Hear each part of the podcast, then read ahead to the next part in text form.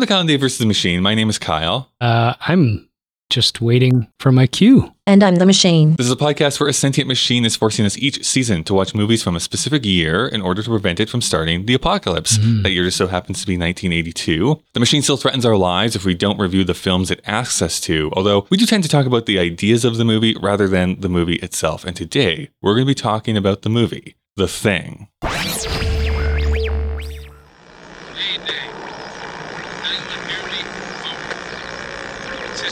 Station 31.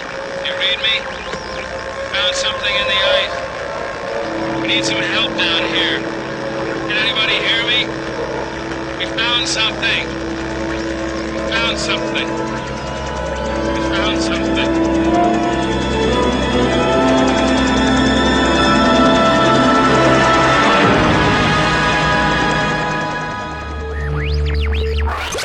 Course, a big thank you to our patrons over on Patreon. Their contributions help us continue this show since, you know, the machine doesn't help us pay for these movies. Plus, each month we do a bonus episode over there. This week, though, we have a very special guest. Ooh. Sarah Rowe is here. She has somehow traveled into the year 1982. Sarah, what brings you to the year 1982? Uh, the thing is Oh, horror. Excellent. D- D- Dave can attest to this. Like, I think the last two episodes I have name dropped your podcast. Oh, really? because well, it's October. It's in October, Yeah. talking about the spooky season. Yeah. But maybe you can tell tell us a little bit more about what Scream Scene is all about. For sure. So, Scream Scene is a podcast that I do with my husband Ben. We are watching every horror movie ever made in chronological order and then ranking them best to worst. hmm We are in 1959. We have over 250 episodes. I think the last one was like 268 or something. Uh, so, lots of content if someone is just looking to binge watch something. Perfect time of year to do so. Absolutely. You would have then already talked about the thing from another planet. uh, no, I haven't seen that one, but I have seen The Thing from Another World. Thing from another world. That's what it is. thing from another world. Well, let's In get your into our let's get In into our face, Kyle. spec script here, Dave. We'll we'll write this new film. That's one spooky scream scene burn. All based, of course, on the same source material, which we'll get to in this Mhm. episode here, I'm sure. So this year in 1959, of the this is putting you right on the spot, I realize, but of the horror films in 1959 that you have already talked about, is there a, a standout for your favorite film of 1959 so far? The big one that we covered in 1959 is House on Haunted Hill. Hmm. Uh, we covered that in episode 258. And like I said, we ranked these, and House on Haunted Hill is ranked number 24. oh, wow. Ooh. That's And- pretty high.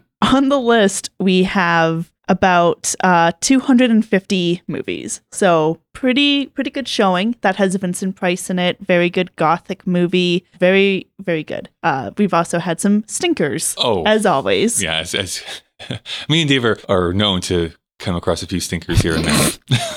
I did. I, I have conceded. You'll be happy to know that I don't hate horror movies. I hate slasher films. So yeah, this Oh. is this is the big Yes. revelation at the Yeah. beginning of this and through the last few seasons. me and Dave have gotten into this argument every year, and because Dave makes the proclamation, "I hate horror films." I'm like you do not. You Mhm. like movies that are con- are considered horror films, and uh, we came to the this point here a couple uh, episodes ago, specifically in our Friday the Thirteenth Part Three episode, Mm. where it Just was garbage. Yeah. horror. It was slasher films that Dave does not like, not horror films in general. What is it about slasher movies that you don't like? Uh, dumbness. Dumbness. Okay. we were just saying because I grew up in the 80s that the slasher genre is mostly just very young women with no tops and people getting brutally murdered for no reason. Okay. Yeah, and I think it's dumb and a waste of time. but then we were kind of like talking about what a horror movie is, and then Kyle just threw like what I would consider five of the greatest science fiction films of all time, and I'm like, oh yeah, they were gross. I guess that's horror. and then we started talking about some other things that are I can't remember exactly, mm-hmm. but There's a good point, though, Sarah, that you bring up on your podcast quite a bit, which is actually just defining like what is horror? Is this even a horror movie that we're Mm. watching? Because sometimes you decide it's not, and it does, then it doesn't go on your list. But I know there's also this distinction between is this a science fiction story with like weird things happening, or is this actually a horror film? So is this just Yeah. a gut check thing, or is there an actual like rubric you have? Yeah, unfortunately, sometimes it's a you know it when you see it. Like also in 1959, we covered a movie called Invisible Invaders, which is a science fiction, I guess you could say monster movie, definitely alien invasion, where an invisible alien and the worst kind. you know, their colleagues, I guess you could say, are coming to invade and they are invisible to us. So they possess dead bodies. Excellent. Uh, and so then you have phrases like the walking dead are coming to get us. And that hasn't really been a thing up to this point in 1959. So not a horror movie, but definitely a progenitor to some of the like Night of the Living Dead kind of movies. Hmm. Since you don't like slasher movies, you might be interested in a movie that we kind of identified as an early slasher movie, like a proto slasher, but I would say it's not dumb. I would say it's quite good.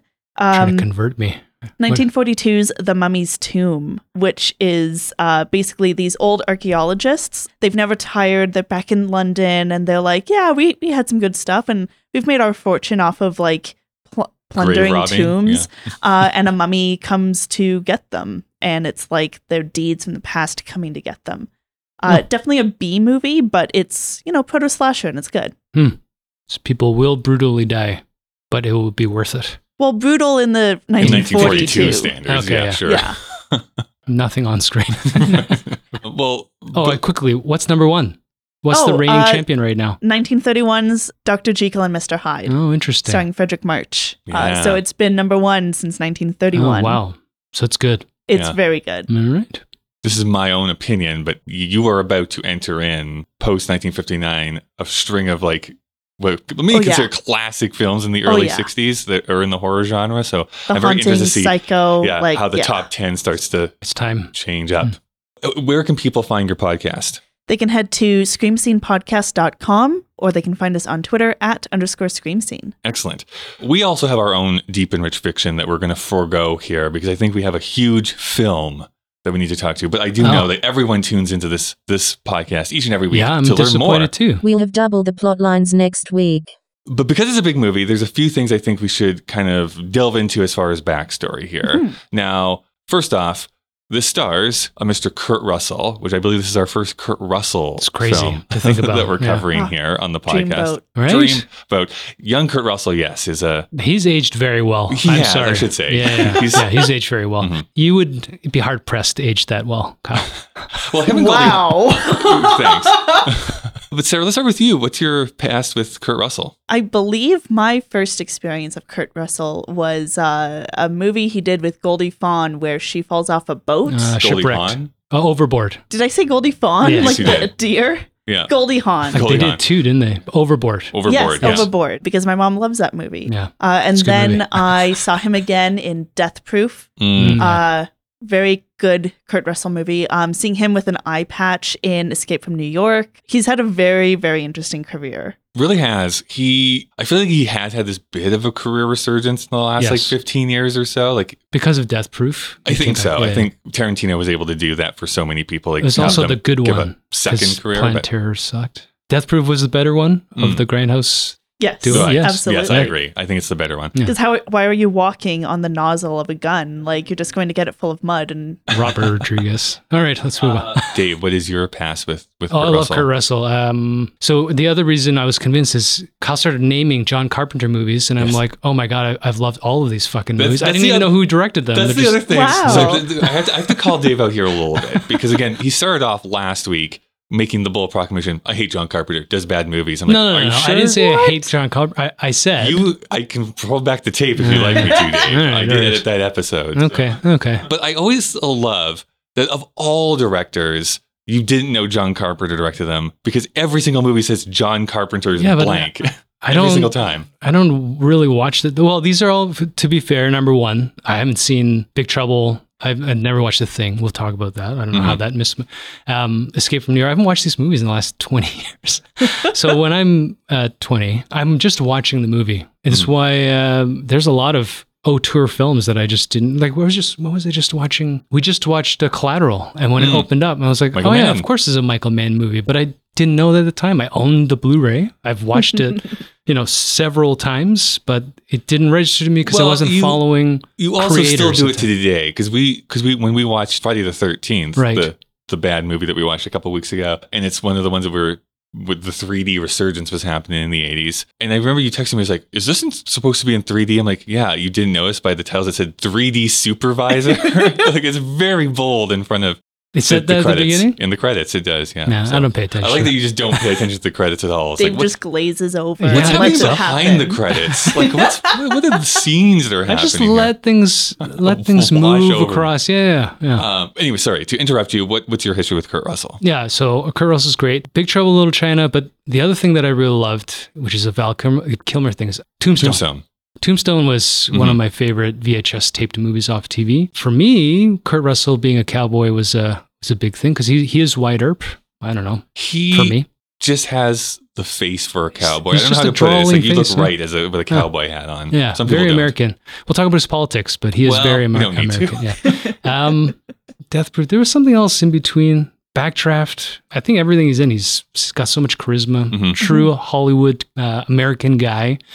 Uh, Yeah, it was- and very he- underappreciated, I think, on a critical Yeah. sense. But he's actually a pretty good actor. Yeah, that's the thing that, that I was going to call out was how he's had such longevity, Mhm. but has never really been like a box office draw. Like No, he's a character actor. exactly. He's been the lead in a few movies, but really he's a character actor who does such a good job of just coming in Just and like being Kurt knocking it out of Russell. the Yeah. park, sort of thing, right? Yeah.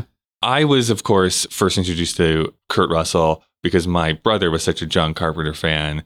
So I saw Escape from New York at a very early age, Mm, probably earlier than I should age. have Okay. been seen Escape from New York. So that was my first introduction to Kurt Russell. And then, you know, see him off and on. He's in the uh, Vanilla Sky Yeah. movie with the That's right, he is. he, very bit part that he's in there. I'm, I think I'm one of four people who actually likes that movie. But uh, regardless, He was good in Guardians 2, Guardian of the Galaxy right. 2. So yeah, shows up No? as, a, as a throwback. as a god, whatever. Mhm. And where's Goldie Hawn? That's what I want to ask. She should make a comeback she too. was in something, but it didn't turn out. Did you watch Bone Tomahawk? Is it good?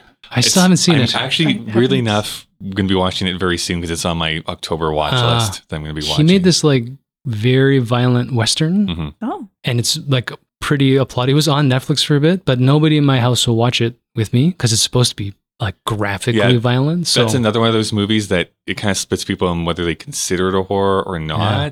So, Mm. anyways, I'm, I'm going to watch it and see. I really want to watch it, but But uh, it's very bloody as far it's as not on Netflix understand it. anymore. I think you have to pay for it, which I'm not gonna. You're the reason that mid budget films are failing. John Carpenter. John Carpenter is a huge name, Mhm. and I would say just American cinema in general. Has done a bunch of horror films as well. That wasn't uh, specifically all that he did. But Sarah, what's your relationship with John Carpenter?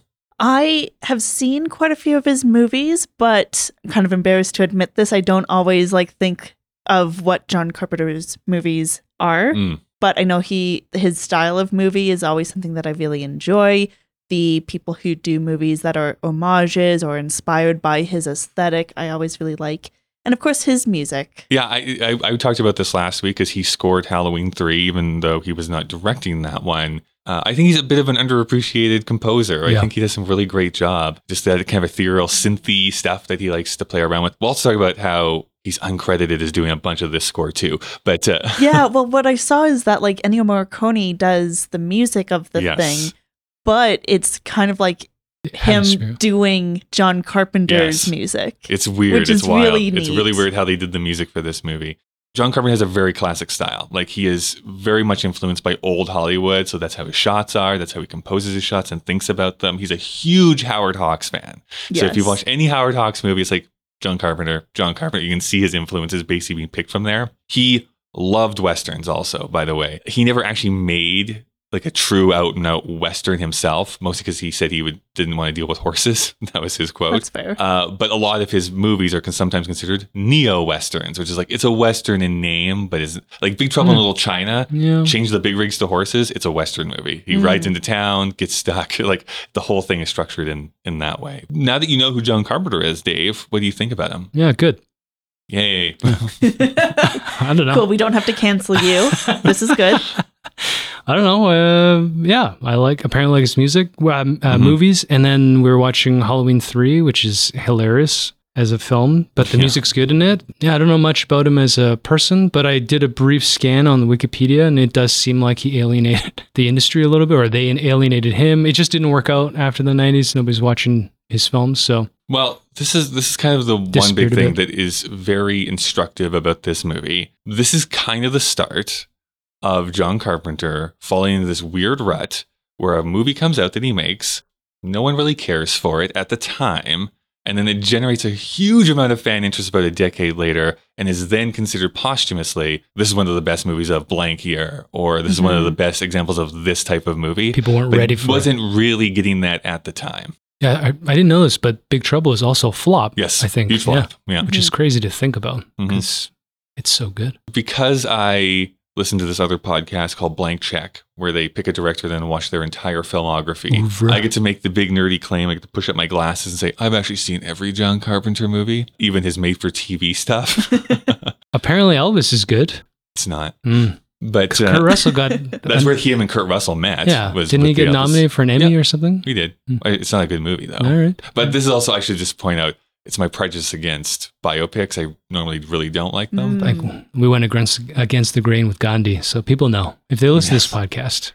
My personal feeling is this it's not like a new or unique opinion, really, at the end of the day. The 80s are really his time period into the early 90s. You do see a big drop off, I think, in the mid 90s, except for this kind of one sole exception. In my opinion, John Carpenter is not that good at directing actors. He's great if the actors are good already and they can do their own thing. But when he's tasked to actually try and get a performance out of someone, he's not the best at it. He's good at composing shots and moments and thinking about them like visually. And I think that's really what hampers him later on in his career is that he's picking actors that are not necessarily up to the task of pu- uh, pushing it forward. You- You can see this like he brings out Halloween in 78, which is like inspires this resurgence of the slasher genre in America. The Fog, Escape from New York, The Thing, Christine, Starman, Big Trouble in Little China, Prince of Darkness, They Live. That's kind of this huge run of films that uh, modern critics will say like it's pretty good run of films, which are either like good to great, depending on your your opinion.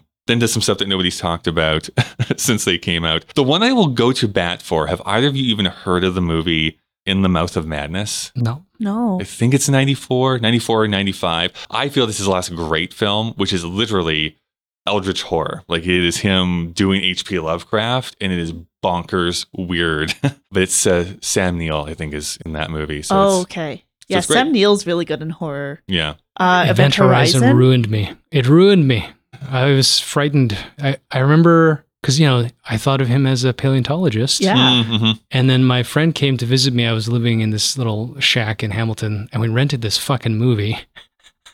And by the end, we were like holding each other on a couch. And I'm like, oh my God, Sam Neill is the devil. And I never want to see his fucking scary face. And I just couldn't, I couldn't disassociate him from that performance. So Fair enough. that's an L. Ron Hubbard story, isn't it? Event Horizon? Uh, could be. No, I, I don't think it's adapting that. I think it's uh, just a haunted house in space Oh, movie. okay. L. Ron Hubbard's going to make another appearance in this episode, though. So stay tuned to that, Hmm. interestingly enough. Elron and Elon are my two favorite people of all time. And actually, to your point about Eldritch horror, you can see some of like that Eldritch horror Yes. H.P. Lovecraft stuff in In this uh, movie. the Thing movie, Creature the Thing. His last movie was in 2012, I want to say, or 2010, somewhere around that. The Ward, which is also not great. It's not as bad as I think some people say, but it's also not all that good. Uh, and he's basically retired since then. He does some music here and there, but he's really not interested in directing a film. Although there's always rumors every year that something is hmm sparking his interest, but he kind of just wants to sit at home, play video games, and get high. That's basically his life now. So Just put out his hand, and more money from Halloween keeps coming but yeah, in. if they keep making Halloween movies, he basically gets to go, "Yep, give it to me, thank you," Yeah. and keep making your movies. Sarah, you've seen this movie before, correct? Yes. Correct. Uh, when was the first time you saw it? Oh gosh, I don't even know. Because strangely enough, sometimes this movie feels like a comfort movie to me. Mm. I don't know why. I just I really enjoy this movie. Uh, so I've seen it many many times. Yeah, I'm trying to think about how many. This has to be fourth or fifth time for sure that I've sat down and watched this movie. I like it more every time I watch it. I can say that. There's just new things that kind of pop out for me. This is basically going to be my overriding thesis. I will just kind of spoil it right now. I think the biggest thing for me is that if you've seen Alien before you watch this movie, it feels very alien like, except you're in Antarctica, except rather than out on a spaceship. There's some slightly different things. I would disagree, but that's okay. The plot feels somewhat similar to Alien, I got Um, that vibe. but both both still great for me. Who's it? The guy that wrote. Shit. Anyways, Alien? there's a whole thing about why they're not actually related, and Right. it's only borrowed sort of like one aspect of the alien story and just brought in, which is things bursting out of stuff. Yeah, I did get a little bit of that vibe at the beginning. Uh, what have you heard about the thing, Dave? You've never seen this movie. I've never watched obviously, this movie. Um, interestingly, because it's in the cultural paradigm, I know of the poster. I know Kurt Mhm. Russell's in it, and I know it's uh, going to be gross. Um, but I've never actually sat down and watched it. Why? What, what was preventing you from doing it? I don't know. Yeah. He's a busy guy, no, tell me Kyle. right now. Uh, we started this podcast and it took you two years to watch Seven Samurai. It's true. So, Oh my god, Kyle. I don't have four hours to sit down and yeah, watch but you'll watch every fucking John Carpenter. And you have film. like 10 hours to watch War and Peace? Have I you did. seen your fucking Letterboxd, dude? the shit that you watch it on was a it daily was basis. it was fundamental that I watched The Secret of NIMH 2, Dave. Okay, I needed to see that movie. oh my god! We'll go and take a break. I've left out some uh, accoutrements of, of snacks here for you, Uh, Sarah. we're in Oh, a swamp. Don't eat it. yeah, I, I Oh. don't know how healthy those actually are. But Dave and I will have to go thank some sponsors. and then when we return, we'll be talking about The Thing, the movie. Wow, it's just you're making it a thing. No, it's The Thing, Dave. It's not a thing. Was it weird to you that Wilford Brimley didn't have a mustache in this movie? I don't even know who that is. Oh, give me a break. What are He you was talking Blair. about?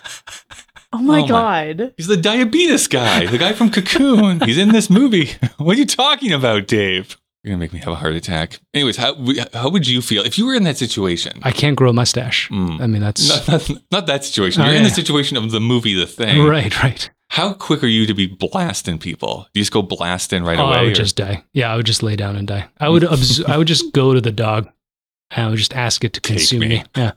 So they our seem to have a lot of fun so- before they blew up, right? They're just walking around having a good time. get to play some chess on the on the computer. That seems, that seems like a great time. Listen, Kyle and Dave versus Machine is a proud member of the Alberta Podcast Network, locally grown, community supported. The Alberta Podcast Network promotes and supports Alberta made podcasts and connects their audiences with Alberta based businesses and organizations. And this episode is brought to you by Park Power, your friendly local utilities provider in Alberta, offering internet, electricity, and natural gas with low rates, awesome service, and profit sharing with local charities. I can talk to this now because I just literally this week switched over to them because I was being hosed by my other by my other provider. Uh, can you name them? Mm, I don't know if that actually opens me up to legal uh, countersuit, so I'm not going to. Was it Enbridge?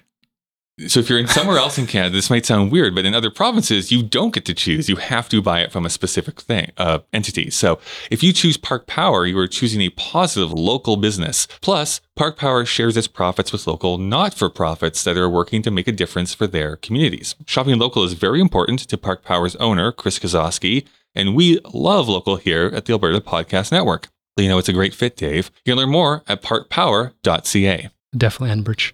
Our second ad sponsor person, Group Group, Alberta Blue Cross Group.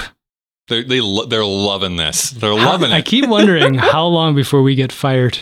Someone's actually going to listen to one of these one day and they're just going to be like, no. Uh, no, we're not paying you the $25. David.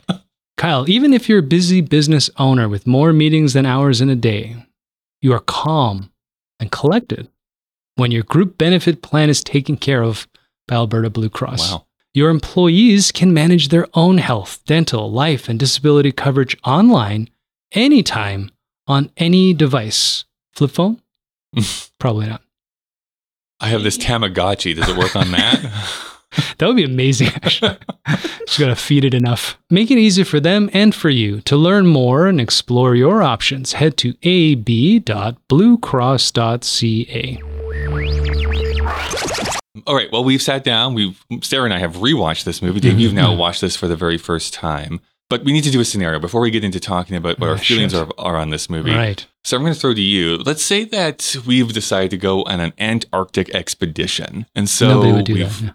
yeah. landed by boat, I'm assuming. Mm-hmm. And we see the penguins over on the right hand side. And then this Norwegian runs at us, like Racist. just full tilt, having a VHS copy of the thing in his right hand. And he asks us, you speak Norwegian? No, of course not. He, he Swedish chefs Please- his way and Please give like, us a sample. Yes? Borka, Borka, Borka. Uh, and he's so offensive. and basically, the trouble now. subtitles that show up ask, like, what's the thing about the movie? I got lost in your scenario. The question is, what is the what's thing, the thing about? about? Yeah. The thing is about Do you want the thematic answer or do you want the Uh, plot, the plot answer? answer. The he plot wants, answer. yeah, he Ah. wants, he wants you Um, to pretend you're talking to a small child. Okay, so let me turn to face Dave. That's a second scream scene burn. the Thing is a movie about a Antarctica based research group who come across a alien from another world that is parasitic and can mimic any living creature that it comes in contact with. And in order to mimic it, it kills the, that creature. Um, so it starts this concern about paranoia and spreading of uh, this thing into the many different people at this research place, and then also the fear of what if it gets into a larger population. Uh, and ultimately, um, in trying to defeat this alien, uh, they end up defeating themselves. I love it. That's so good. Dave should take pointers on how to come up with these scenarios. I'm waiting for the translation in Norwegian. oh, I see. Yeah. Uh, and on this rewatch, Sarah, what were your thoughts? So this is the first time I've watched it since COVID. Oh. So things definitely hit different. Mhm. um, with that feeling of paranoia and people like you're feeling like you can't really trust people because of their particular opinions about masking. Vaccine status is not a human right. Can we put that in there, or is that too political? Yeah. Ooh, can we can we go after Danielle Smith? Right. Yeah. Let's let's go after this local politician. No one's going to know who we're talking about. I really enjoyed this movie again. I think you're on the money when you say that John Carpenter likes to compose shots because I was struck again and again with this movie about how well composed some shots are, the way that it follows the Mhm. dog, and you know exactly that something's up with this dog. It's not just a dog, and they're just communicating that visually. Not to interrupt too much here, but it's like after having watched a bunch of his movies, Mhm. I probably could count like once or twice, literally in his entire career, where I'm like, hmm, why would you place the camera there? He always kind of has it exactly in the right spot for maximum effect. Where some other directors I watch, I'm like, this. Why, why are we staging it like this? This is making Mhm. it confusing. Like, what's going on? And he's always like, no, I need to make sure you understand visually how this is all working together. Yeah, I remember the very first time that I watched this. I don't remember when that was, but I remember being confused by the way that each scene was cut to the other, where it had like the dissolve to black and then back out or whatever. It absolutely helps create that feeling of like you're stuck in this building and you don't know what day it is Yeah. which I think we are all familiar with after COVID as well. So, yeah, again, a very good movie. Very much enjoyed it. Nothing in particular stood out to me uh, besides the usual things of it's really good. Dave, this is your first time, so I'm so curious. What did you think about it? What do you think about this movie, The Thing? Yeah, it was it was awesome. It was very good. I I didn't know what I knew what to expect in one sense, but I didn't know what to expect in another. And to your point, Sarah, like yeah, when it starts off with a helicopter, my first thought was like, that's not a wolf. Why is he trying to fucking shoot Mhm. this thing? And of course I it wasn't. honestly like I'm exactly the same way. I even remember watching this movie and how well it kind of brings you into the Oh, narrative. Like, why are they shooting this dog? Yeah. What's going on? It's so crazy. And then when the Norwegian, uh, presumably scientist, leaps off this helicopter and he's just lost his fucking mind, you're like, okay, we're in for a ride because this just got really weird. He just got shot in the eye, and now something's wrong.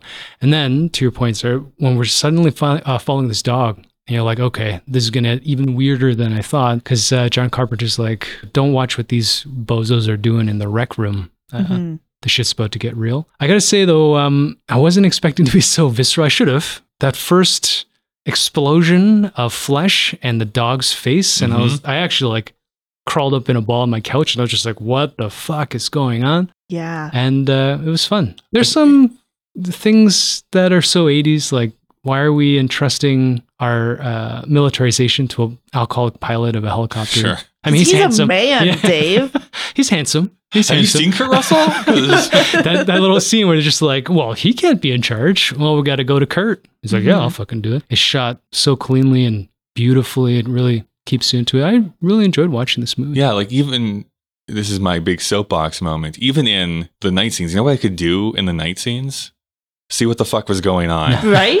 It's like such a frustrating thing in modern movies for me. Oh. I know I say it all the time. It's like, why can I not see what's happening? Nobody on knows the how to light night anymore. That's the problem. Yeah, you'd think with all the fancy gadgets you could expose correctly, but It's Yeah. because, uh, particularly if they're shooting on green screen, uh, it's really hard to do night and Mhm. green screen without the actors looking superimposed on something. So Right. if you make it muddy, like you really see it in. Um, I saw a really good takedown on uh, the Disney Cruella Oh, movie right. that they did, where they kind of broke down like, here's why everything looks muddy and awful. So that's that's that. They meant for it to be that way, it- which makes it even worse to me. Yeah, because did you it's read? cheap. yeah, yeah. I, That's uh, why. Helen gets upset at me because I'm I'm just, I can't keep my mouth shut. But we're watching a movie together. I just feel like green screen. And she's like, "Can you shut up?" I'm like, "I'm just saying, it looks fake. Like it's just a really stupid place to do it. You can shoot a scene in a room. Like Mhm. you don't have to pay extra for that. Red notice. Well, it might be the but- case of like the actors not wanting to be in the same room I or the so. schedules. Well, the worst one was Red Notice. That movie Mhm. was fucking. Ter- I shouldn't have watched. Oh, the, free. the movie I mean, where I can guarantee that those actors were never in the same room as each other. Absolutely. Yeah, it's like, oh my god. Yeah, did you hear about She-Hulk series finale? I read about it. They wrote the meta thing where she comes out of the program, goes to the Marvel Studios, and Oh. then confronts the writers. Why is our show so bad? Oh, that's hilarious. Yeah, so they're that's- trying to tie it back. That's been uh, She Hulk's deal since the comics of breaking the fourth wall. So Uh, that's like, like, that's right part of the character. Because Yeah. yeah, I I got through two episodes and I was like, I don't know, I just can't. Unfortunately, Marvel has kind of beaten me down, so I've given up on all of their TV shows. So I'm so far behind on that Yes. stuff. Before I ju- jump into some of the things that came to mind on this rewatch, a v- there was a very recent interview with John Carpenter. As we record this, I mean, it was like two days ago. Oh, with the AV Club, the new AV Club, because they fired all their writers, unfortunately. But, anyways, the new AV Club was interviewing John Carpenter, and this is just a small snippet. So the interviewer asks, Are you familiar with the phrase elevated horror? And John Carpenter responds, I don't know what that means. I mean, I can guess what it means, but I don't really know. And they respond, "Uh, People usually use it to refer to A24's movies, horror that's very heavy on the metaphorical, hereditary, Midsommar, movies like that. John Carpenter's response, I have no idea what you're talking about. Perfect. Um, and the it says fair enough, and then uh, John Carpenter interrupts him. But I hear you. I hear you. There's metaphorical horror, but all movies have that. They don't have messages. They have themes, thematic material, and some horror films have thematic material. At least the good ones do. And I think that that's what makes this movie stand out. How I read that quote personally is that I, and I think where I butt up with any movie is that if I know what like this is the message we're trying to give to you, and it's kind of heavy handed, but I'm like, okay, I get it. And I kind of push back against it. But I think the great movies have themes that they're exploring, and whether or not they ever resolve those themes, Mhm. it makes it more of an interesting conversation to have. This movie has so many different readings that you can read online about how to interpret what is going on. And I think the reason why there is, is because it does uh, the theme building, the themes of this movie so well. So, I mean, Sarah, you brought up COVID, and it's like, of course, you can read that into that. But there are readings from even in the 80s at the time, like, this is an AIDS allegory Mhm. about being afraid of like who's going to be the next person that's going to be infected. There are just straight up gay readings of this movie about how it feels like you can't actually show your own self. And if you do, then you're taken down. Same with the trans narrative that you can kind of read this movie with. Or you can do the simple one. And I think the 1950s film leans way more into this idea of the Cold War, which was still going on in the 80s as well, which is like, who's the who's the real enemy who's the real threat and you can have all those different readings because it allows itself to be read in any way that it wants to because it's interested in like character and ideas and not necessarily giving you all the answers because that's not as interesting as being let's make a thematically interesting movie rather than like this is the message and this is the only one way to read this movie. Mhm. um, so on this rewatch i had the same thought as you actually sarah. Is like oh man this is really interesting watching this in like a covid world. I had thought actually and I cannot verify this, so I'm going to say that I must have made this up or I misunderstood someone. I thought John Carpenter himself had come out and said that this was straight up an AIDS allegory, but I have no evidence to suggest that, that he actually said that. I don't think that's the case either for him saying that, though feel free to correct me, Yeah. internet folks. But also, my understanding, at least with like the pre production of this movie coming in, because it started in like the mid to late 70s, 70s, uh, and AIDS didn't really start to hit mainstream uh, news and everything until the 80s. Yeah. it was really late 1982 that you really see, see that coming off. Yeah, so Um, I think it's like a coincidental. I don't think it's purposeful, but Right. I think that there's absolutely a reading that you can do. I will say one of John Carpenter's other favorite targets is Ronald Reagan. He hated his guts Oh, so, so, good. so much. Fuck. Uh, which, if you watch the movie They Live, it's very obvious how much he hates Ronald Reagan. Because I do know that John Carpenter has stated up front that he had a hard time through the 80s because so many of his friends were dying around him. Mhm. So he had that reaction. But I, I, I kind of understand that reading of this movie. Yes, it wasn't, I don't think, initially made for that. It technically couldn't have been, but it, it obviously is there and can be read as such and can be seen as meaningful as such. So uh, this is all me to say. I think there's a lot of themes you can draw from this movie. But I don't know, Dave, do you uh, do you agree or, or disagree? I don't know. I, I feel like listening to you whenever you go on this. Or this, I suspect the idea of reading themes is projecting something onto a movie you've watched more than once. hmm Because like the first time you watch a film, I don't anyways want to be in a big, deep philosophical mindset unless the movie Sure. pushes me there. Uh, And some movies absolutely intentionally do that. Particularly for films like this, I think what makes something like this more transcendent, perhaps, or like culturally impactful is that whether he intended to or not, the scriptwriter, the director, the actors, it is so open ended that you Mhm. can layer your own personal experiences onto it, even though it's like literally people blowing up and fucking aliens and gross tentacles and shit. And that's the beauty of this movie that I, I thought when I was watching it, but I didn't sit there watching it wondering how it was going to uh, reflect my personal trauma. I didn't really give a shit. I just I was just curled up on a couch waiting for the next person to peel off their skin and turn into a, you know, tentacle monster. And I was like, okay. No, I, I, Fair I, I enough. think, I, and I do think that's fair. I think that there is obviously you have to almost do it that way. The first impression of a of a work of art is always going to be like, okay, how am I reacting to this in the moment? I also come with an English degree in hand, so I, I'm used to doing Same. close readings. Yeah, you're outnumbered here. So, Nerds. so I, so I, I have a say- philosophy degree. Who gives a shit? It doesn't. That's what you took from your degree. Yeah. I mean, fair, absolutely. even I will usually just have a movie be something I'm reacting to the first time, but then I always have to turn it over in my mind. It's like, what could that mean? Or why would they do it this way? Or how does that Hmm. interact with this thing sort of thing? So anyways, it's it's my thing that I like to do. I like to go into it. And then I can read online and I think, nope, I don't agree with this person Yeah. with their readings, but I do agree with this person over here. Absolutely. Dave, I think you make a good point that like yeah, the movie is just occurring and and such. Some people when they watch a movie, like my husband Ben, like he is like ready to talk about the themes immediately after and I need like an hour at least to kind of break things down in my brain. Like my one one frustrating thing with the thing is that it can be transplanted onto these different readings because Kyle you had mentioned to me that there is this trans reading of the movie Yeah, which is much more recent. It's like within the last few years, I've seen a lot of people Okay. come out with that. I tried to read up on like what that reading is, and I couldn't find anything online. And so when watching it, I was like, okay, let's see if that's here. And the only thing I could glean from the movie was reading the alien as like because it tries to imitate that being like, oh, that's the transgender agenda. Mm. And I felt very uncomfortable with putting that reading on this movie because our goal is to kill that alien. And so therefore that makes if this is that reading, that makes this movie a turf movie uh, Right, and trans right. exclusionary. And I both am against that, but also putting a reading onto a movie that makes it biased against a group of people when that is not the person's actual perspective. Like, I mean, I don't know John Carpenter, but when he was making this movie, I don't think he was thinking like, yeah, I'm a turf and I'm going to make Right, this no, movie.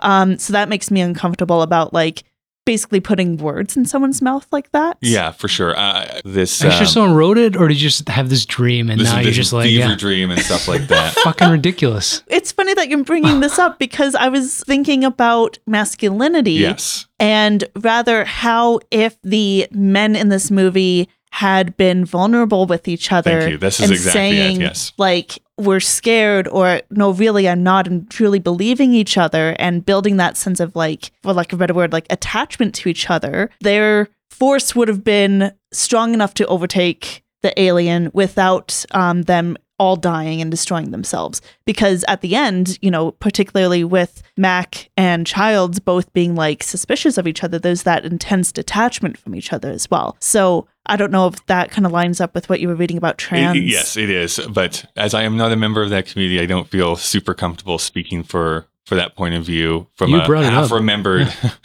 article that uh, that I remember. It's just about empathy. Yeah. Yeah. Well, that's what why I think it's so interesting thinking about this movie versus the 51 version, which like my understanding at least with John Carpenter, he he's a huge fan of Howard Hawks. Yep. He was like, let's adapt the story, not try to redo the movie. Yes, I have a I have a big thought on this, but Ah, going. cool. Okay. So we have these two movies that are coming at this idea of paranoia, and you can have this Cold War perspective or reading of it.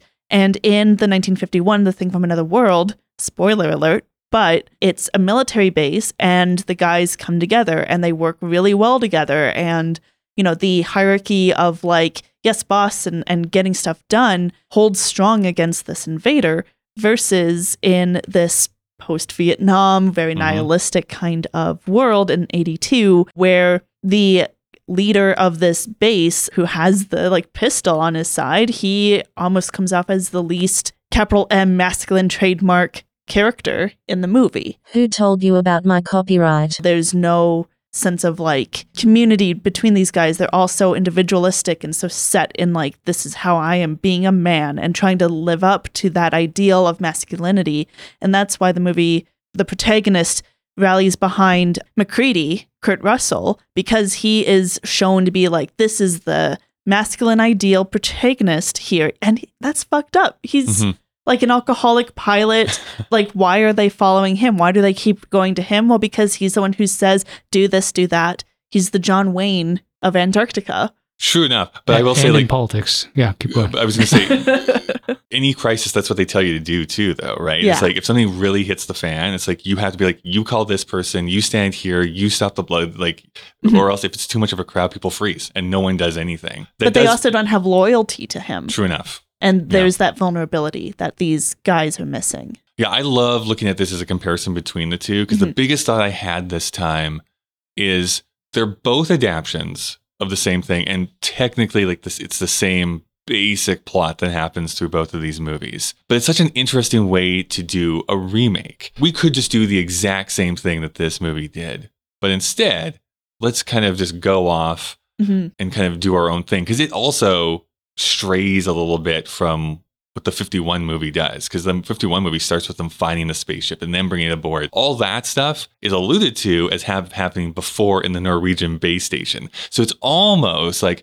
that 51 movie prequel to this movie we're going to do our own thing and continue the story on. Hmm and if this like uh, rumored new remake that they're doing for the thing, I kind of hope they do something similar, which is like that was that movie. We're doing our own thing, and almost is setting up as like the crew from the spring comes in, and it's like They it's just a new movie. Didn't they already make? Isn't that what the remake was? No, so it was a prequel. Yeah. So it was the Norwegian station. Yeah. that was what that movie Oh, was. that's not what you're talking about. Okay. Yeah, that's what that was in 2011. I or didn't something watch like it, that. obviously, but I did, and I, read cannot it. remember a thing from it. Can you? Can you Sign of a great movie. yeah, I know. It's like I saw that in theaters and remembered nothing about it. That means Kyle gave it a 2.5. Okay, 3.5, whatever, it's fine.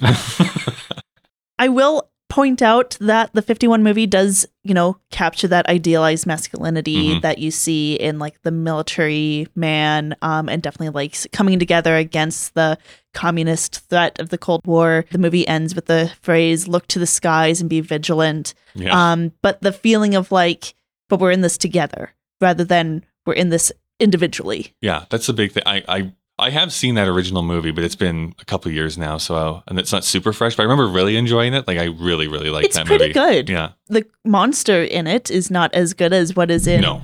as what is in the 82, but it's still good. All I can remember is that there's this one scene where someone throws like a lantern at the thing, and the whole thing just lights up on fire. I'm like, well, that actually is fire. they're Yeah. battling. There's like, hopefully, no one burned to death because that looked really, really bad. They Yeah, probably just put an animal in there. Mhm. They were fine. When he's fully in flame, he runs through a wall, and then there's also an homage to that scene in the 82 Mhm. when Ah. uh, the guy's fully in flame. Right, right. runs. because this movie has been so discussed online and for like the last 40 years in nerd circles at least i feel like we should do two big things that always come up number one is the ending itself which is like there has been like almost whole books written about like well is there you know, one of them the thing or both of them the thing or neither of them the thing and have people all have their interpretations so i say let's just go around the table what Mm. do you think sarah do you think either both none I think they are both men, hmm and I think that uh, they both die. dave Uh, I don't know. Um, yeah, I, I mean, I, I, I guess in principle, I think the ending was the most disappointing part for Mm. me. because it doesn't resolve, or was there a different No, I, just, I think my thought was at the moment they've spent so much energy burning everything to kill the thing, and there's two people left. They're willing to die. Why don't they just both jump into the fire? Mm. Like, what what are they doing? They're standing there watching each other in the cold. It's weird. It just mean- struck me as kind of like it, I know it's trying to be intentionally aloof and kind of leave an open It's- it- interpretation. It's also the Western thing that John Carpenter likes. He likes the two lone people as a standoff to. In But the movie. usually with a western, either one person walks away, or or the standoff is a shootout or Right. something um, conclusive. This one, they're just kind of staring at each other, and Mhm. and it fades to black. So that second question or the second thought of you know is the thing still alive? I, I just didn't care that much. Well, by the- Oh, really? Okay. ultimately, I think it. In my position is that ultimately it doesn't matter. Like Mhm. I feel like people over read this so much to be like, okay, but it's, is that really the point of the movie? Is like that final two seconds? I personally think yes, uh, Keith David is a part of the thing. I really do think that he is uh, the creature. I like that Kyle goes. I, I don't think it should matter, but I've got an opinion But I do because it opinion fucking on it. matters. Well, yeah. why, why do you think that? You just, you just don't like his demeanor because he Uh, looked wooden. Honestly, here's the thing, and he appeared out of nowhere. Wooden. Yeah, he just kind of looked like robotic when he appears, right? He looks robotic. And That's again, I know. I've read all the things. I know this is because there was a problem with filming. But there's actually no steam coming from his mouth when he talks, and there is for from Kurt Russell. Oh, for fuck's so sake! Is it's that like that's yeah, but there's that's the steam you coming from the other things when they go I know, outside. saying, like it, it, it showed it, it, that scene with Keith David. come- But by the way, Keith David has like the best voice. Yeah, in he's great. The yeah, he world. plays Spawn Yeah. in the uh, television show. Uh, Oh, and, it's great. And Goliath cool. from Gargoyles. Yes. If people remember that show. That was a good show. It was a good show. but ultimately, I don't think it matters because both of them are going to die anyways. There's Well, just, it does matter. I guess people get upset because you can only actually kill the thing with fire. Because they're going to die Yeah. from hypothermia. and the thing wants to freeze because Right. then it will be found again. Mhm. Um, so that's why there's kind of that standoff. The tension. yeah. Yeah. And that's why I guess at the end I was like, well, what's the line? Like, oh, we're both too tired to give a shit anyways, Well, or Yes. whatever it is, right? Yeah. So I was like, ah. I don't know that. I'm gonna that for 48 hours. After 48 hours, I don't give a. f- Well, at that point, you just walk into the fire. I'm not even convinced that the fire in an Antarctic space would be enough sure. to burn off cells. I mean, I- that thing's going to go out pretty quickly because it's fucking cold there. Sure. Yeah. I do agree partly with you, Dave. There's a one element of the ending that's always sort of like just not worked for me. So it's not the stand at the end. It actually does. I'm, I'm totally fine with that. It's the actual way that whole up underground works. Oh, yeah, yeah. It just feels so anticlimactic to me. Like they built up and up and up, and it's just basically okay. I guess that's, That's- just throw a bomb and we're we're done here. I know. I wanted something a little bit more momentous. I feel to But isn't that Feel kind that of moment. core to a nihilistic movie? True enough, because there there is that shot too of Wilford Brimley like this shoving his hand into the guy's face, like oh god, Yeah. which is a lead up to the other big thing that I think we should talk about, which is the special effects of this movie. Like that Mhm. is even at the time the one positive thing critics were talking about was the special effects within this movie. Well, that kind of transitions nicely to this uh, quote that I have Mm-hmm. from John Carpenter from a 1985 interview. Like someone asked him, "Why do you think the thing failed?" Like it didn't completely flop No, at it wasn't. the A, box it wasn't a huge but, flop, but but yeah. it was the start of his decline. Mhm. Um, and he said that the thing was just too strong for that time. I knew it was going to be strong, but I didn't think it would be too strong. I didn't take the public's taste into consideration. Uh, because, yeah, the special effects, even today, are Pretty a lot. great. Yeah, pretty great, but they are a lot. Like, they scared Dave. Yeah. Yeah, Yeah. it really is that first that dog moment is like oh my his god, like Space splits face just open falls and right you're off. like, right? oh, wow. Yeah, The one that we're still gonna do gets- this. Yeah. The one that still gets me is the the blood checks. Yeah. which is then so great because you think it's going to go to the last one, and nope, it's right there. Mhm. Done I really well. also really like the sound that the Mhm. thing makes. Like the when Bennings first runs out and he's in the snow and he just turns to the camera and goes like, "Ah!" Yeah, yeah. like these like otherworldly sounds. Um, and I love when the belly opens up and eats Oh, the chomps his doctor's arms. Yeah.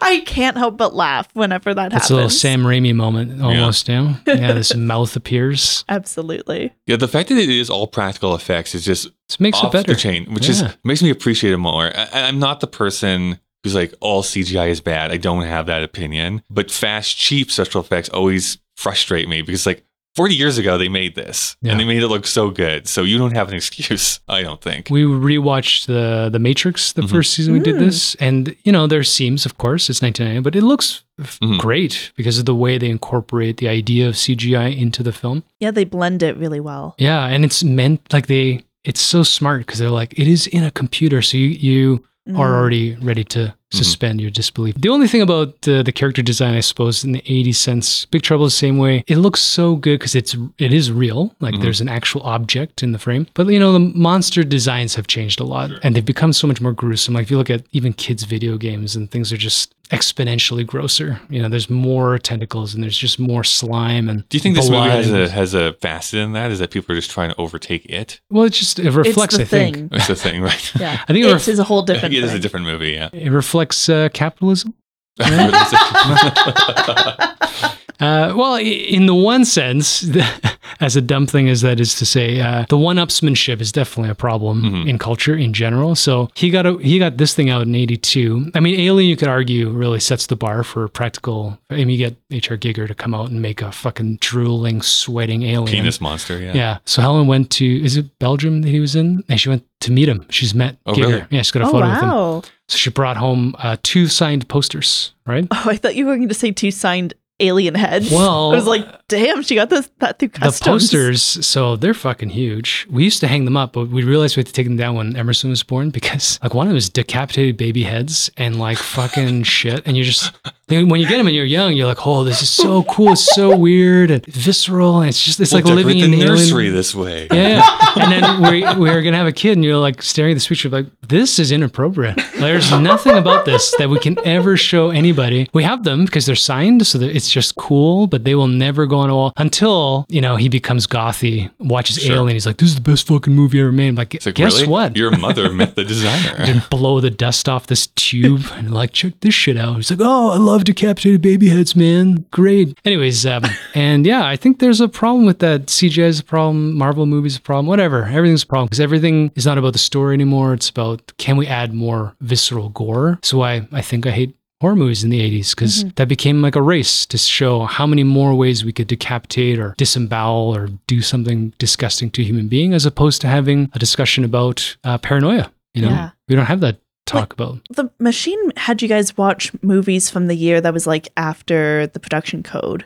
71. Uh, 71 yeah, Yeah. How did you feel about the way things were more and more and more there? Uh, because people were like, "Oh, we don't have a code anymore. We it can was do yeah whatever it was we a bit want." challenging we Dave found, found it more challenging than me, I will say. well we found it interesting because what made it more challenging is the popular movies were quite aggressive Mhm. So um, it was surprising to see something that was like build top 10 grossing film, whatever, you know, it's a little arbitrary, the idea of gross, but people went to go watch this in a theater. And I remember some of them were quite violent Yeah. and cruel and dealing with very uh, sensitive and brutal subject matter. But I think the 71, because it's not just the Hays that disappears, it's like a lot of thoughtful filmmaking, whether we appreciate it or not. So the artists are like, I don't just want to make something that's pornographic. Like we also got to talk about civil rights. We got to talk about women are being, you know, this. We mm-hmm. got to talk about Vietnam. And so they were all very high-minded at the same time, whether mm-hmm. again the project worked or not. So it was kind of a weird. Seventy-one was quite a a good gut check for movie nerdness. Um, I'm sure it's like 60, uh, sorry, 70 and 69 would have been the same, but 71 was interesting for us because taken back a It, it only times. lasted like four or five years before things started to like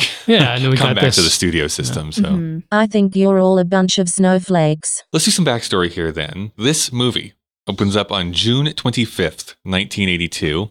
Currently, it is rated 4.3 on Letterboxd, which makes it the 59th film on their top 250 list. It's rated 8.2 on IMDb, which makes it the number 155th film on their top 250 list. However, Metacritic, because I think Metacritic only takes it from the time, is at 57. And on Rotten Tomatoes, 72 critics give it an 83%, and 100,000 plus users give it a 92%. It's available on DVD and Blu ray, currently available to purchase or rent on iTunes or YouTube, and it does stream here in Canada on Starz. So if you have Fucking Starz, stars again, eh? its budget was $15 million. It would make 19.6, so $16 million if adjusted for inflation. So again, not like a bomb, but it didn't make money either when you take in like marketing costs and all that sort of thing. Mhm. Its plot description is a research team in Antarctica is hunted by a shape shifting alien that assumes the appearance of its victims. But now it's time for everybody's favorite game called Guess, That, tag Tag. Of course, when I don my favorite blazer. I get my long microphone that Bob Barker used to wear or used to use, uh, and we play this game. Uh, Sarah, you'll know if you go to the movie theater, you'll go in. There's this row of posters. Maybe you're going to go and see Black Adam. I don't know what's coming out this week. you're seeing Black Adam Sure. with The Rock. The tagline's like The Rock. Yeah, The Rock is here. Um, Can you smell what he's cooking? he's always cooking. is this still relevant? Anyways, there's a He won't let it die. there's a phrase that happened that is written on the poster that's there to entice you to go and see the movie. Mm-hmm. So I'm going to give you three options. One of these is the actual tagline that appeared on the poster for the thing in 1982. The other two are completely made up by me. I'm watching her expression. I feel like she already knows. I'm going to guess she probably does, but was it? And I'll get Dave to guess as well. But Sarah, do you think it was man is the warmest place to hide? Is it don't worry about a thing? Or is it it can look like anything or anyone? Wait, what was the first one? Uh, man is the warmest place to hide. Kyle wrote that when he was feeling particularly sad. Yes. I just Single want a man tear. to hide in. um, I mean, I did. I did have Grindr for a while, so I I, did say do that a few yeah. times. If Yeah. you want to do some readings, Um, Sarah, what do you think is the actual tagline? I think the number three, please. it can look like anything or anyone. Yes. Uh, Dave, what do you think? yeah, I think that's right too. You are both incorrect. Oh, is it Please two? tell me it's man. It is. Oh my Man God. is the warmest place to hide. Really? Was the actual tagline That's actually on the poster. actually oh on the my poster? god. It's I so mean, stupid. who wouldn't want to Although hide from in what Kurt I read, Russell, right? from what I read, I think they changed the tagline after a few weeks, but that is what it originally was. It's when it- horrible. I mean, That's it's not even about hilarious. what it implies. It's just poorly written. It stars Kurt Russell as MacReady, Keith David as Childs, Wilford Brimley as Dr. Blair, Richard Masur as Clark, and David Clennon as Palmer, and a bunch of other people. The only thing I found about Kurt Russell, which I think is really weird, is uh, did you know Kurt Russell's childhood acting thing going to Disney was Walt Disney's last wish? yes. yes. He, so I, I, I did Isn't know this for like, fucking weird? Yeah, Walt Disney said he was going to be the biggest star on Yeah. his like deathbed. Yeah, Apparently, like Yeah. wrote it on a piece of paper or whispered to somebody. He Yeah. just said Kurt Russell. People don't know, like Kurt Russell has not just been around for a while. He like he was a Disney kid. Like Yeah. he was a Disney Yeah. star in a bunch of stuff. And, I remember then uh, he quit acting to go play on a. Uh, Professional baseball. baseball team. Or no, it wasn't professional. It was like the mini leagues. Right. Yeah. Yeah. Double A Right. or something. But yeah, Yeah. he was apparently very good. Mhm. And then Elvis was his comeback because he's like, I don't want to be seen as a kid anymore. I'm an adult actor and I want to do adult roles and stuff like that. So. Yeah, I read that too. Career ending injury. Although, if he had got that injury today, he'd probably still be playing baseball. Mm. Rotator cuff. And that's apparently operable now. But Mm. yeah. This is my big thing. I know you don't know who Wilford Brimley is, Dave, which is bonkers crazy to me, but okay, you don't know who Wilford Brimley is. He is, of course, the guy who's like starting to shoot things and they put him out in the little shed. Your best guess. How old is Wilford Brimley in 1982? Oh. Uh, it's probably going to be like 40, but I'm hoping it's like 65 because he looks pretty old. But Mhm. uh, Sarah, do you want to guess? Uh, I'm with I'm with him there. Yeah. He is 48 years old. it's crazy. Yeah. Isn't that bonkers? In Cocoon, that comes out in 1990, I think he's 55 and he looks 80 Yeah, yeah. in that movie. And he's only 50 something in that movie. Anyways, he's he's got that face as like you've been a middle aged man since you were born. Yeah, that's the 70s 70s thing we learned. 71 is crazy. I don't know how it's been with classic horror movies, but 1971, everyone looks like they're about to die.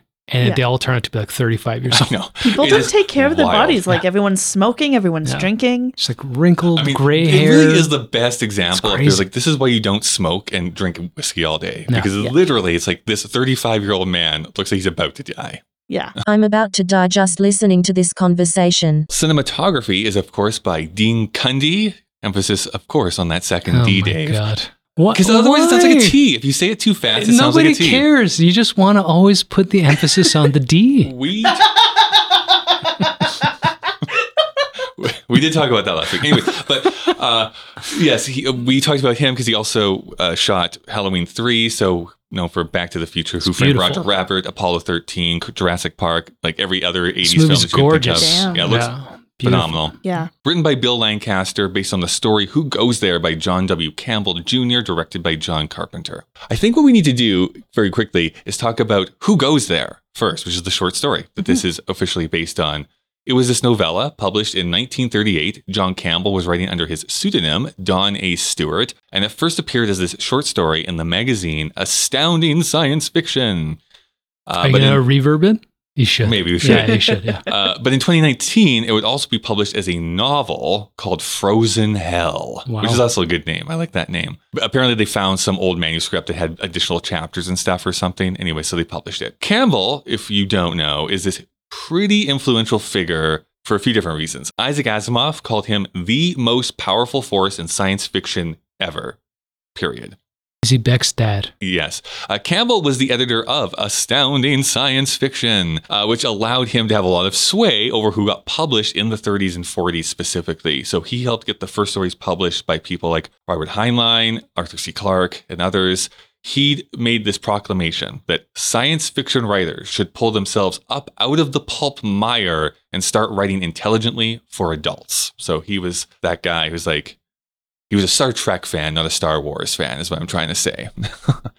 um, There's themes in Star Wars. I don't know why people keep hating on Star I'm Wars. just, I'm just joking, Dave. Daddy issues. Now he also happens on Grindr, actually.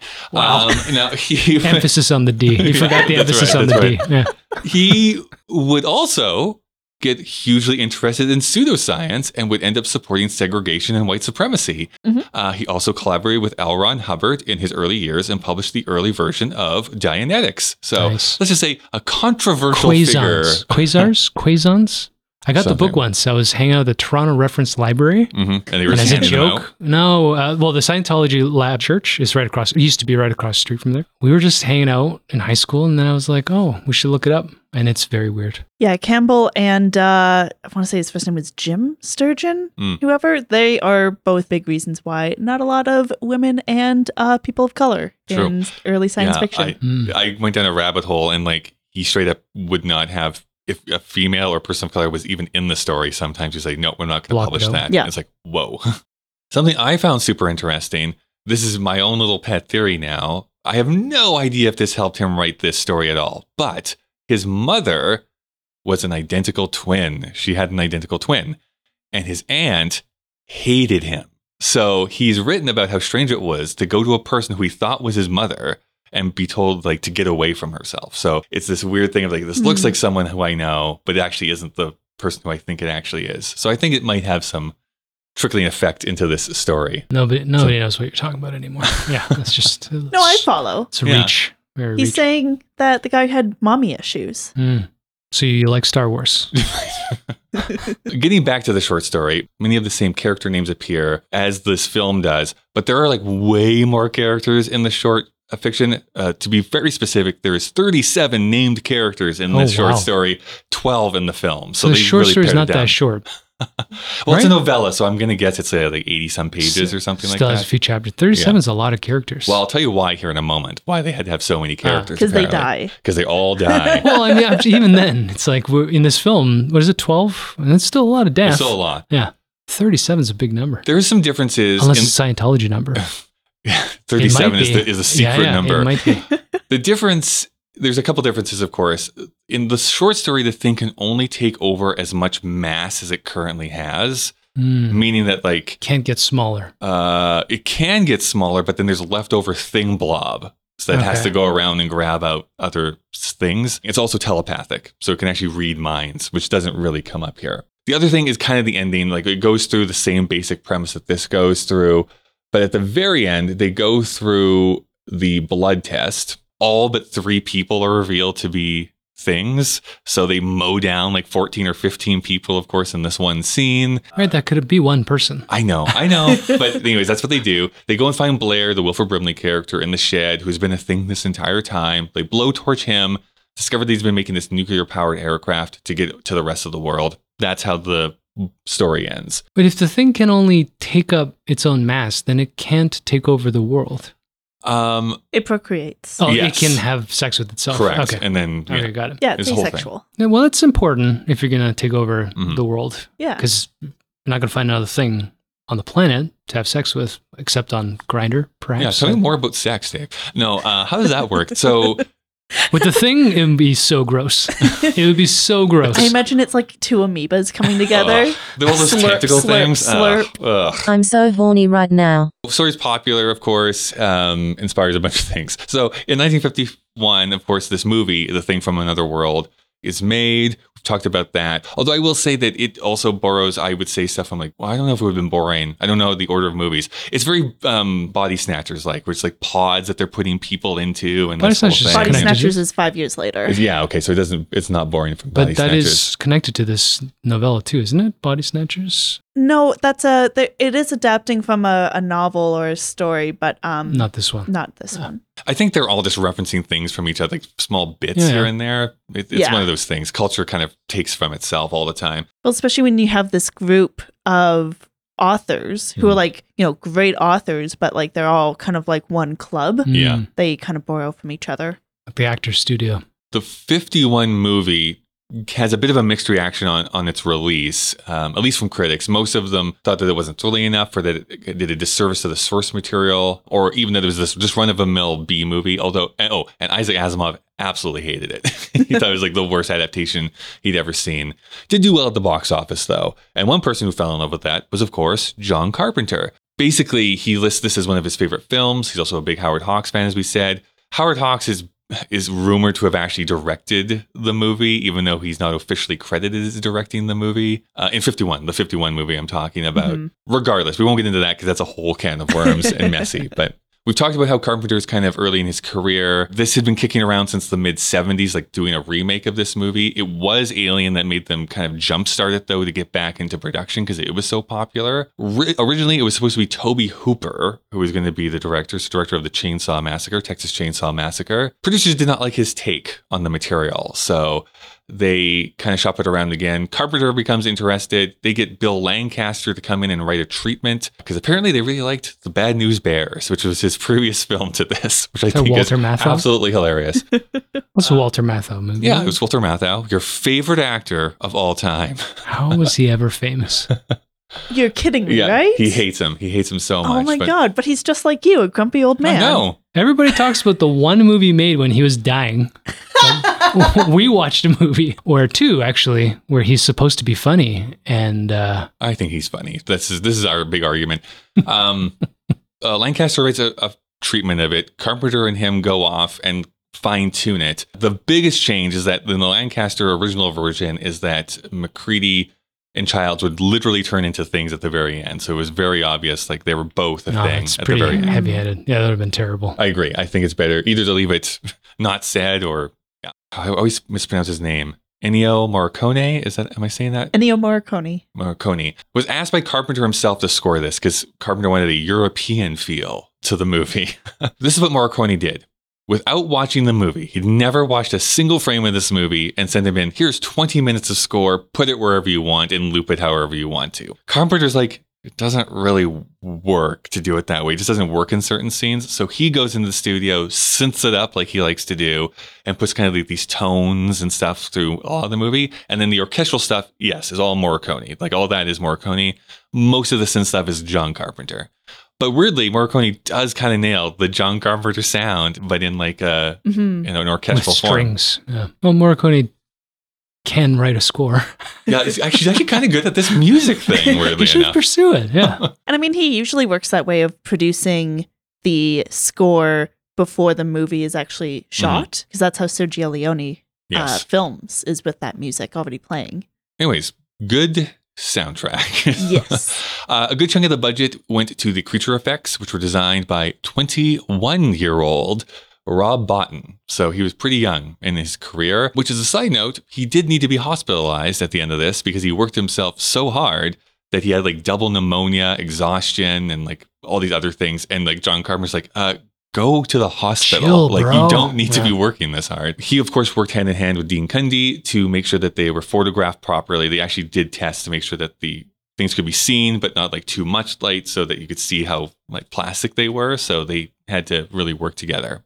Now, here's the thing that happens. This is, of course, is 1982, and we've talked about this movie already, Dave. This is the summer of E.T. hmm We're here with the happy little alien who has such an uplifting message. You know what people don't want to go and see? a nihilistic movie about aliens who overtake people's bodies in grotesque ways. I think Audiences just really were not just in the mood for this. They were not coming en masse to see this. But I think critics also really laid into this movie as well. This was not just reviewed poorly, it was loathed when it came out. So one critic called it instant junk, another a wretched excess, others said it was devoid of warmth and humanity. Like critics really went after this movie. It movie. was in Antarctica. right. Yeah. Yeah, I, I would agree that it is devoid of warmth and humanity. This, I always like this, like because I always want to have to re- rebut. It's like, well, yeah. I also watched the movie. I know that it's not a happy-go-lucky movie, but they really went after this movie. Although I, they would say the, the one positive thing most critics would say is that the special effects were great, and that's how this movie was remembered for like a, a decade plus. Was like bad movie, good special effects. That was you can even go back to old early 90s like fan magazines like that's how this movie is re- referenced is like bad movie good special effects the razzies would even nominate it for worst musical score in 1982 so what do they know? yeah what a dumb organization um, Catwoman was amazing. Meow. So i will also point out that even if it wasn't et specifically although it mostly was because it was like number one for 17 weeks or something wild in 1982 you had Tron, Wrath of Khan, Conan, and Blade Runner all released at the same time. So it's like you had multiple options if you were a science fiction fantasy fan. that- Blade Runner that bomb too. People were just Oh, like I don't going. Actually, this and Blade Runner were released on the same day.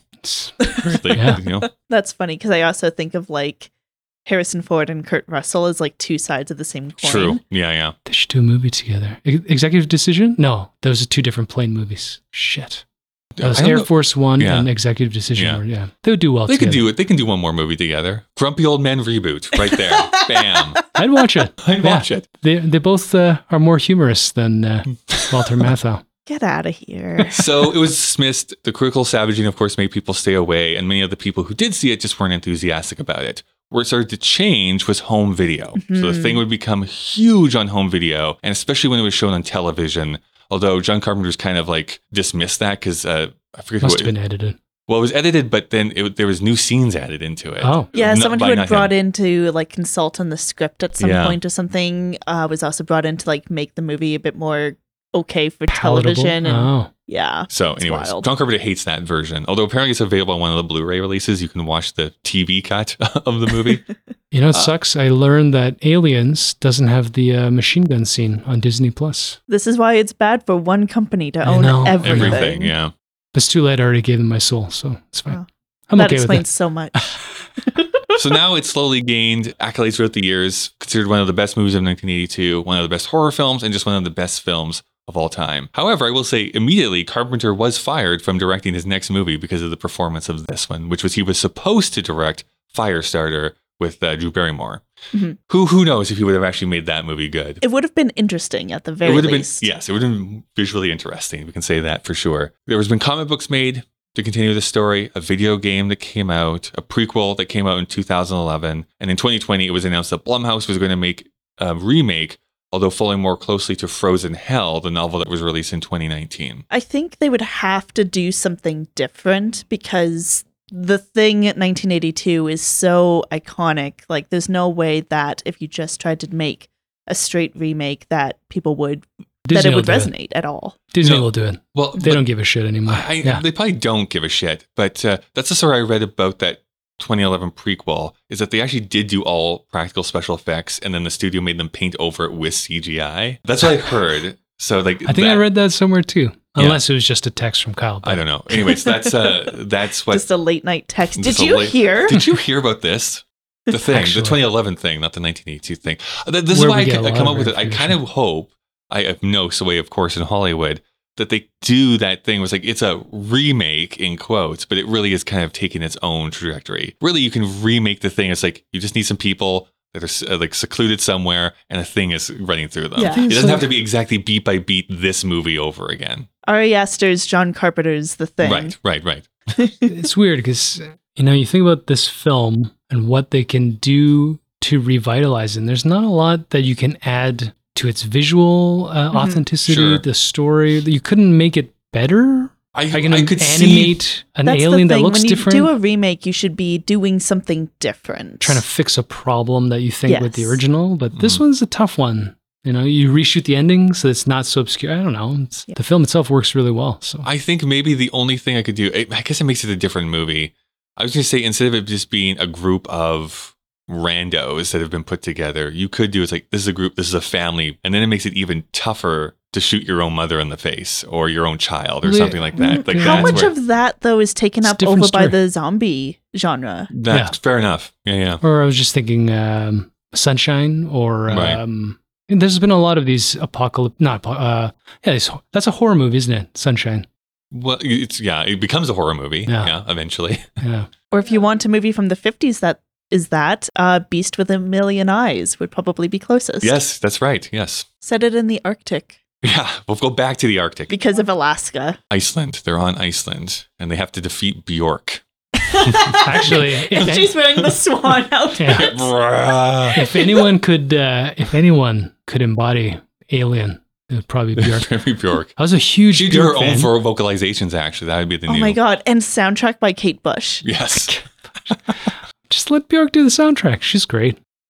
I do think it's the paranoia thing. I think we Mhm. can all understand at a visceral level what it feels like. Is like, I don't know who I can trust around me here. Mhm. Um, whether we want to put that, that covert reading on it or in some other part of your life, I feel like there is that deep, that, uh, I feel like there's feeling. always, I don't know. Isn't there a danger with movie nerds of projecting too much of this out onto the outer world? I mean, it drives the tension in a film to watch characters be paranoid with each other. But then this idea, I mean, this is where we get that little trap, like Fight Club, we talked about how, you know, white supremacists and uh, incel groups are going to watch that movie and think Tyler Durden is a god. Right. Or we're going to When watch the movie and be not like, the point of it's, that movie, yeah, it's yeah. ironic. He's supposed to be a villain. He's an embodiment of everything wrong with what you guys are talking about. So we look at a movie like The Thing, we take it to, I don't know, are we pushing it too much to like reflect too much about how society interconnects with each other? I, I I don't just know. think art can be read differently through the ages, right? Your your own life Yeah. experience is going to dictate how you respond to to something. So Yeah. I think it's reasonable to look at it this way now. And someone reading Fight Club as Tyler Durden being the greatest guy ever is reading the film incorrectly. No, I think so.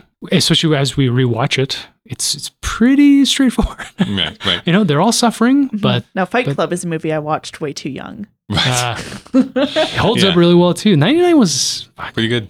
One little shout out here too. We've already talked about Adrienne Barbeau here Yeah. this year 'cause she shows she's up in still Swamp married Thing. to John Uh, Carpenter. she's married to John Carpenter at this time, I believe. Uh, anyway, she's the voice of the computer.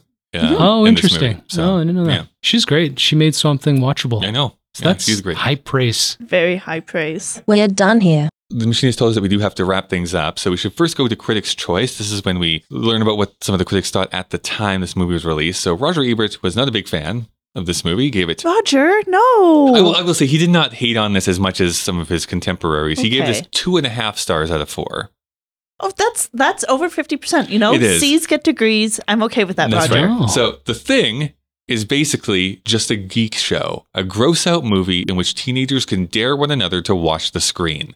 There's nothing wrong with that. I like being scared, and I was scared by many scenes in the thing. But it seems clear that Carpenter made his choice early on to concentrate on the special effects and the technology, and to show the story and people to become secondary. Because this material has been done before and better, especially in the original The Thing and in Alien, there's no need to see this version unless you are interested in what the thing might look like while starting from anonymous greasy organs exuding giant crab legs and transmuting itself into a dog. Amazingly, I'll bet that thousands, if not millions, of moviegoers are interested in seeing just that. So, On the money. yeah, he was God, right. I love Roger Ebert. You'll be shocked by this, Dave. Pauline Kael did not review this movie. I just, she has to be pretty much retired at this point. She has not been. She- I, there's a bunch of movies that we've talked about that she's re- reviewed here in I 1982. If we do a count, it's like five. Honestly, It's not very many. you've I been will say pulling that. on sure. Letterboxd a lot. But uh, so I went to Letterboxd and I got Brat, Ooh, one of the big stars like on- B R A T B R A T. Yeah. or eight T. Oh, This is a short and sweet review, a very short and sweet review. She gave it four and a half stars. If I walked into a theater in 1982 and they played this shit, I would send John Carpenter a thank you card and my therapy bill. uh, 1,200 people liked that review. We have to ask this question that we ask every week Does this hold up? And is it still culturally relevant? What do you say, Sarah? Yes, and we we've kind of hit on this point about how it's culturally relevant in like the 80s, even up to now for different reasons. And I think that's a sign of a really good movie. Dave? Yeah, I'm gonna go yes and yes. It was uh, it's beautiful to watch, even though it's disgusting and scary. And uh, we just spent almost two hours Yeah. talking about it thematically as well as uh, it as well. Actually, less than of its story because the story is kind of It's pretty. become yeah. it's not that hard. It's Yeah. like they're getting attacked by a thing. That's what the And they got story to figure is. out how to burn it to death. Mhm. Oh, we forgot to talk about how cool it is to just walk around and have a flamethrower, I know. just I lying want around. a flamethrower.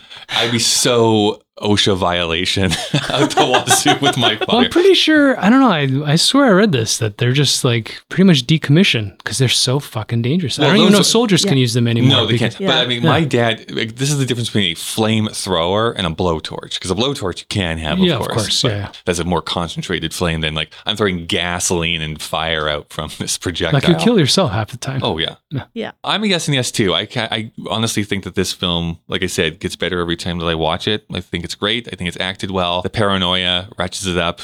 You can read it in many different ways, so I don't see what there's not to like. I'm a big John Carpenter stan though, so uh, anyways, we do need to rate this film. But before we do, that's what Dave and I thought.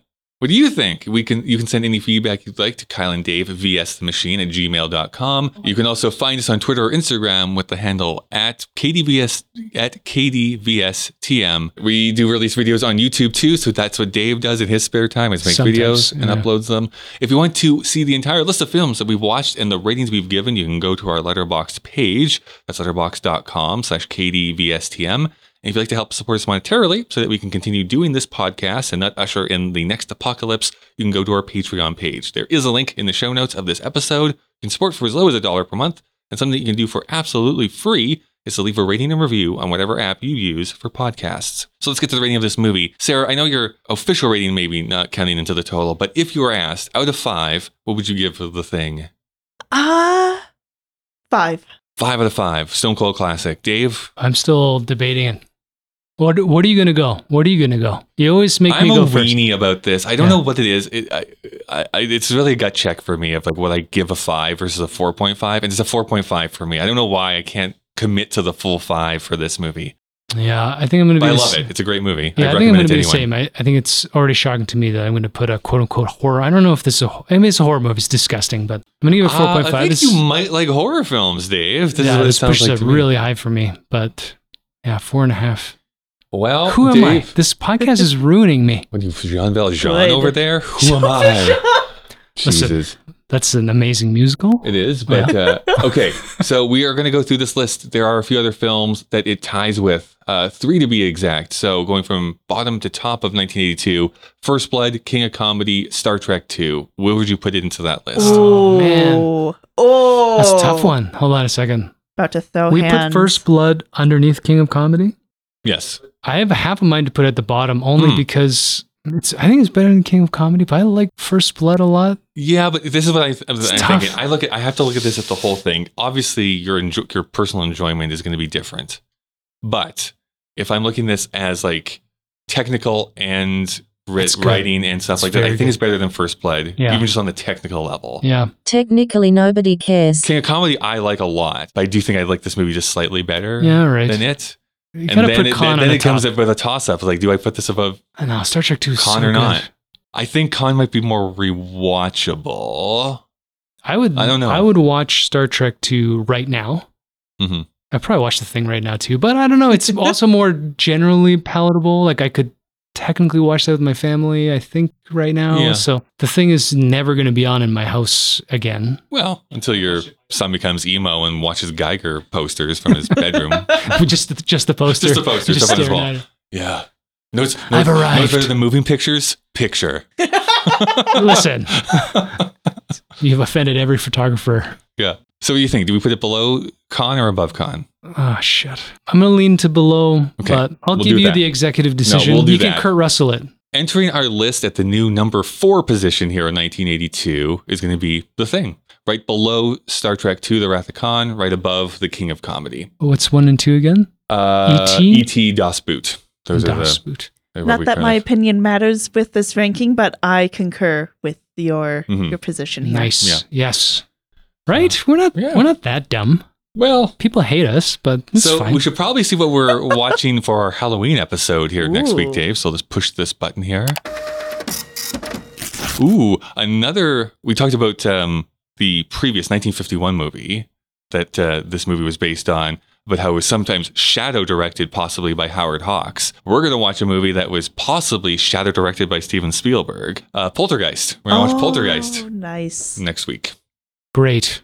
Yes. Also, you make me watch Bay of Blood. Bay of Blood for our bonus episode. They're here. I can't wait till uh, November Don't let him win the the uh, guess that tag game for next week. I'm sorry. no, that's all right. Don't forget it. Don't worry. I absolutely In will. one ear, Yeah. out the other. That's, Yeah. that's the best way to live. Actually, it's like a spiritual mantra. Dave, are you putting your your underwear in the garbage again? What are you doing? Oh, we're doing plot again. Uh, yes. I mean, they are pretty ripe. Rife. Well, did ripe. you check that they're shredded? Because Yeah. that means Oh my god. he's a thing. oh my god. Actually, I just have a stomach ache. Oh my God. Ugh.